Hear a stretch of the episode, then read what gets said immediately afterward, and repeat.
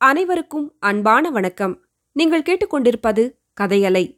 வாசிப்பவர் ஹேமலதா ஜெகநாத் நேயர்கள் அனைவருக்கும் இனிய பொங்கல் நல்வாழ்த்துக்கள். அமரர் கல்கி எழுதிய பொன்னியின் செல்வன் பாகம் இரண்டு சுழற்காற்று அத்தியாயம் முப்பத்தி ஒன்பது இதோ யுத்தம். வந்தியத்தேவன் உரையிலிருந்து கத்தியை எடுங்கள் என்று சொன்னவுடனே இளவரசர் இதோ எடுத்துவிட்டேன் என்று பட்டாக்கத்தியை உருவி எடுத்தார். அதே சமயத்தில் வந்தியத்தேவனும் உரையிலிருந்து கத்தி எடுத்தான். அவை பிரம்மாண்டமான ராட்சச கத்திகள். அனுராதபுரத்து போதி விருட்சத்தின் அருகில் குதிரைகளுடன் வந்து நின்றவர்கள் அந்த கத்திகளையும் கொடுத்துவிட்டு சென்றார்கள். இளவரசர் குதிரையிலிருந்து கீழே குதித்து வா இறங்கி. உன்னுடைய அதிக பிரசங்கத்தை என்னால் பொறுத்து கொண்டிருக்க முடியவில்லை. இங்கேயே ஒரு கை பார்த்துவிட்டுதான் போக வேண்டும் என்று கடுமையாக கூறியதும் வந்தியத்தேவன் திகைத்துப் போனான். இது விளையாட்டா வினையா? என்று அவனுக்கு தெரியவில்லை. எனினும் இளவரசர் குதிரையிலிருந்து பூமியில் இறங்கிவிட்டபடியால் அவனும் இறங்க வேண்டியதாயிற்று. என்ன ஐயா ஏன் தயங்குகிறீர்? நேற்றிரவு என்னை நீர் அவமானப்படுத்த பார்த்தீரல்லவா? உம்முடைய பாட்டன் வீட்டு அரண்மனை முற்றத்தில் என் பாட்டன்மார்கள் வந்து காத்திருந்தார்கள் என்று சொல்லவில்லையா? அவர்களுடைய குடை சிவிகை ஆகியவற்றை புலவர்கள் தட்டி கொண்டு போவதை பார்த்து பொறுமினார்கள் என்று கூறவில்லையா? அதை நினைத்து பார்க்க பார்க்க எனக்கு பொறுக்க முடியவில்லை. இரண்டில் ஒன்று தீர்த்து கட்டிவிட்டுதான் இங்கிருந்து புறப்பட வேண்டும். என்று சொல்லிக்கொண்டு இளவரசர் இரண்டு கையினாலும் தமது பட்டாக்கத்தியின் அடியை பிடித்து சுழற்றிக்கொண்டே வந்தியத்தேவனிடம் அணுகினார். ஆம் அது சாதாரண கத்தி என்று என்பதாக சொன்னோமே எவ்வளவு பலசாலியானாலும் அதை ஒரு கையினால் தூக்கி நிறுத்துவதே பெரிய காரியம். இரண்டு கையினாலும் பிடித்து கொண்டால்தான் கத்தியை சுழற்றவும் எதிரியை தாக்கவும் முடியும் இளவரசர் அவ்விதம் இரு கையினாலும் கத்தியை சுழற்றிய போது அவரை பார்த்தால் அரண்மனையில் சுகபோகங்களில் வளர்ந்த கோமள சுபாவம் படைத்த ராஜகுமாரனாக தோன்றவில்லை. பழைய காலத்து வீராதி வீரர்களான பீமனையும் அர்ஜுனனையும் அபிமன்யுவையும் போல் விளங்கினார். இன்னும் திருமேனியில் தொன்னூற்றாறு புன் சுமந்த விஜயாலய சோழரையும் யானை மேல் துஞ்சியவரான ராஜாதித்த தேவரையும் ஒத்து அவர்களுடைய வழியில் வந்தவர் தாம் என்பதை ஞாபகப்படுத்துமாறு வீர கம்பீர தோற்றத்துடன் திகழ்ந்தார். வந்தியத்தேவனும் இரண்டு கையினாலும் கத்தியை பிடித்து சுழற்றத் தொடங்கினான். ஆரம்பத்தில் அவனுடைய மனத்தில் குழப்பமும் தயக்கமும் குடிகொண்டிருந்தன.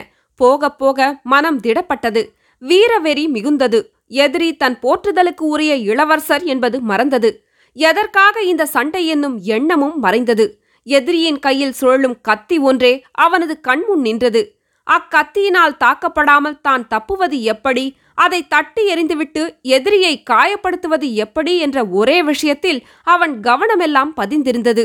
கத்திகள் சுழலும் வேகமும் அவை ஒன்றின் மேல் ஒன்று மோதி டனார் டனார் என்ற ஒலியை எழுப்பும் வேகமும் முதலில் சவுக்க காலத்தில் தொடங்கி மத்திம காலத்தை தாண்டி துரித காலத்துக்கு வந்தன. இளவரசருடைய காரியம் முதலில் ஆழ்வார்க்கடியானுக்கும் விளங்கவில்லை. ஆனாலும் அதில் ஏதோ ஒரு நோக்கம் இருக்க வேண்டும் என்று அவன் கருதினான். வருகிறவர்களை தடுத்து நிறுத்துவதற்கும் அவர்கள் இன்னார் என்று தெரிந்து கொண்டு அதற்கேற்ப நாம் செய்ய வேண்டியதை நிர்ணயிப்பதற்கும் அது ஓர் உபாயமாய் இருக்கலாம். ஆகவே அந்த வீரர்களுடைய குதிரைகளையும் சாலை மத்தியில் குறுக்கே நிற்கும்படி விட்டு அவற்றின் தலைக்கயிர்களை பிடித்துக்கொண்டு ஆழ்வார்க்கடியான் காத்திருந்தான். சாலையில் எதிர்ப்புறமிருந்து வந்து கொண்டிருந்த குதிரை வீரர்கள் நெருங்கி வந்தார்கள். அவர்களுக்கு மத்தியில் புலிக்கொடி பறந்து கொண்டிருந்ததை பார்த்ததும் ஆழ்வார்க்கடியானுடைய கவலை நீங்கியது. வருகிறவர்கள் நம்மவர்கள்தான். ஆனால் யாராயிருக்கும்? அவர்களில் முன்னால் வந்த கட்டியக்காரர்கள் அந்த விஷயத்தை பறையறைத்து அறிவித்தார்கள். ஈழத்துப் போரில் மகிந்தனை புறங்கண்ட இலங்கைப் படைகளின் சேனாதிபதி வைகை ஆற்றுப் போரில் வீரபாண்டியன் தலை கொண்ட கொடும்பாளூர் பெரிய வேளார் பூதி விக்ரமகேசரி மகாராஜா விஜயமாகிறார். பராக்! என்று ஒரு இடிமுழக்க குரல் ஒலித்தது. பல்லவ குலத்தோன்றல் வைகை போரில் வீரபாண்டியன் தலை கொண்ட வீராதி வீரர் வடபெண்ணை போரில் வேங்கிப் படையை முறியடித்த பராக்கிரம பூபதி பார்த்திபேந்திரவர்மர் விஜயமாகிறார். பராக்! என்று இன்னொரு இடிமுழக்க குரல் ஒலித்தது. இப்படி கட்டியம் கூறியவர்களுக்கு பின்னால் சுமார் முப்பது குதிரை வீரர்கள் வந்தார்கள். அவர்களுள் நடுநாயகமாக கம்பீரமான வெள்ளை புறவிகளின் மீது சேனாதிபதி பெரிய வேளாரும் பார்த்திபேந்திரனும் வீற்றிருந்தார்கள். குதிரை வீரர்களைத் தொடர்ந்து அம்பாரியுடன் ஒரு பெரிய யானை வந்தது. இன்னும் சிறிது தூரத்துக்கு பின்னால் வந்த காலாட்படை புழுதி படலத்தில் மங்கலடைந்து காணப்பட்டது. முன்னால் வந்த குதிரை வீரர்கள் வழியில் ஏற்பட்ட தடையினால் அதிருப்தி அடைந்தவர்களாக தோன்றினார்கள். யாரது? விலகு வழிவிடு என்று சில குரல்களும் கேட்டன. பின்னர் அக்கூட்டத்தில் கசமுசா கசமுசா என்ற ரகசிய பேச்சுவார்த்தைகளும் ஓஹோ ஆஹா என்ற வியப்பொலிகளும் எழுந்தன. வீரர்கள் குதிரைகள் மீதிருந்து குதித்தார்கள். கத்திச்சண்டை போட்டவர்களை சூழ்ந்து கொண்டு நின்றார்கள். பார்த்திபேந்திரன் படபடத்தான். விக்ரமகேசரியிடம் பார்த்தீர்களா? வல்லத்தானை பற்றி நான் சொன்னது உண்மையா இல்லையா? சுத்த அதிக பிரசங்கி. இளவரசரிடமே தன் கைவரிசையை காட்டத் தொடங்கிவிட்டான். இதை நாம் பார்த்து கொண்டு சும்மா இருப்பதா? என்று தன் கையில் இருந்த கத்தியை ஓங்கினான். பூதி விக்ரமகேசரி அவனுடைய கையை பிடித்து தடுத்தார். கொஞ்சம் பொறுங்கள். பார்க்கலாம். என்ன அற்புதமான கத்திப்போர். இந்த மாதிரி பார்த்து எத்தனையோ நாளாயிற்று. என்றார். சற்று பின்னால் வந்த காலால் வீரர்கள் சுமார் முன்னூறு பேர் அவர்களும் வந்து சேர்ந்தார்கள். வட்ட வடிவமாக நின்று வேடிக்கை பார்க்கலானார்கள். இதற்குள் யானை மேல் அம்பாரியிலிருந்து ஒரு பெண் கீழே இறங்கினாள். குதிரைகளுக்கும் வீரர்களுக்கும் இடையிடையே அவள் புகுந்து வந்து வேடிக்கை பார்த்த வட்டத்தின் முன்னணியில் நின்று கொண்டாள். அவளுடைய முகத்தில் அச்சமயம் குடிக்கொண்டிருந்த கிளர்ச்சியை இப்படி என்று சொல்ல முடியாது. கத்திகள் அங்கும் இங்கும் பாய்ந்தபோது அவளுடைய கண்விழிகளும் பாய்ந்தன. போரிட்டவர்கள் அப்படியும் இப்படியும் குதித்தபோது அவளை அறியாமல் அவளுடைய இடை துவண்டு அப்படியும் இப்படியும் ஆடியது. சிறிது நேரத்துக்கெல்லாம் அவள் தன் கூந்தலில் செருகியிருந்த காம்புடன் கூடிய நீலோத்பல மலரை எடுத்துக்கொண்டாள் அதை இப்படியும் அப்படியும் சுற்றி சுழற்றத் தொடங்கினாள். கத்திகள் சுழன்ற தாளத்துக்கு இசைய அவளுடைய கையிலிருந்த பூவின் தண்டு சுழன்றது. இந்த பெண் யார் என்று வாசகர்களுக்கு நாம் சொல்ல வேண்டியதில்லை. ஆம் பூங்கோழியை அவர்கள் மறந்திருக்க முடியாதல்லவா? சிறிது நேரம் வரையில் அவளுடைய முகத்துக்கு எதிரே இளவரசர் முகம் தெரியும்படியாக அவ்வீரர்கள் நின்று போரிட்டனர். கொஞ்சம் கொஞ்சமாக நகர்ந்து பாதி வட்டம் சுற்றி வந்தனர். கடைசியில் வந்தியத்தேவனுடைய முகம் பூங்கோழியின் முகத்துக்கு எதிராக வந்தது. இடையிடையே வந்தியத்தேவனுடைய கண்கள் சுற்றிலும் பெருகி வந்த வீரர் கூட்டத்தை கவனித்து வந்தன. அப்போது பூங்கோழியையும் பார்த்துவிட்டன. திடீரென்று அந்த பெண்ணை பார்த்த வியப்பினால் ஒரு கணம் அவன் கவனம் சிதறியது. அந்த ஒரு கண நேரமே இளவரசருக்கு போதுமானதாய் இருந்தது. வந்தியத்தேவனுடைய கத்தியின் மீது தேவேந்திரனுடைய வஜ்ராயுதத்தைப் போல் இளவரசரின் கத்தி தாக்கியது.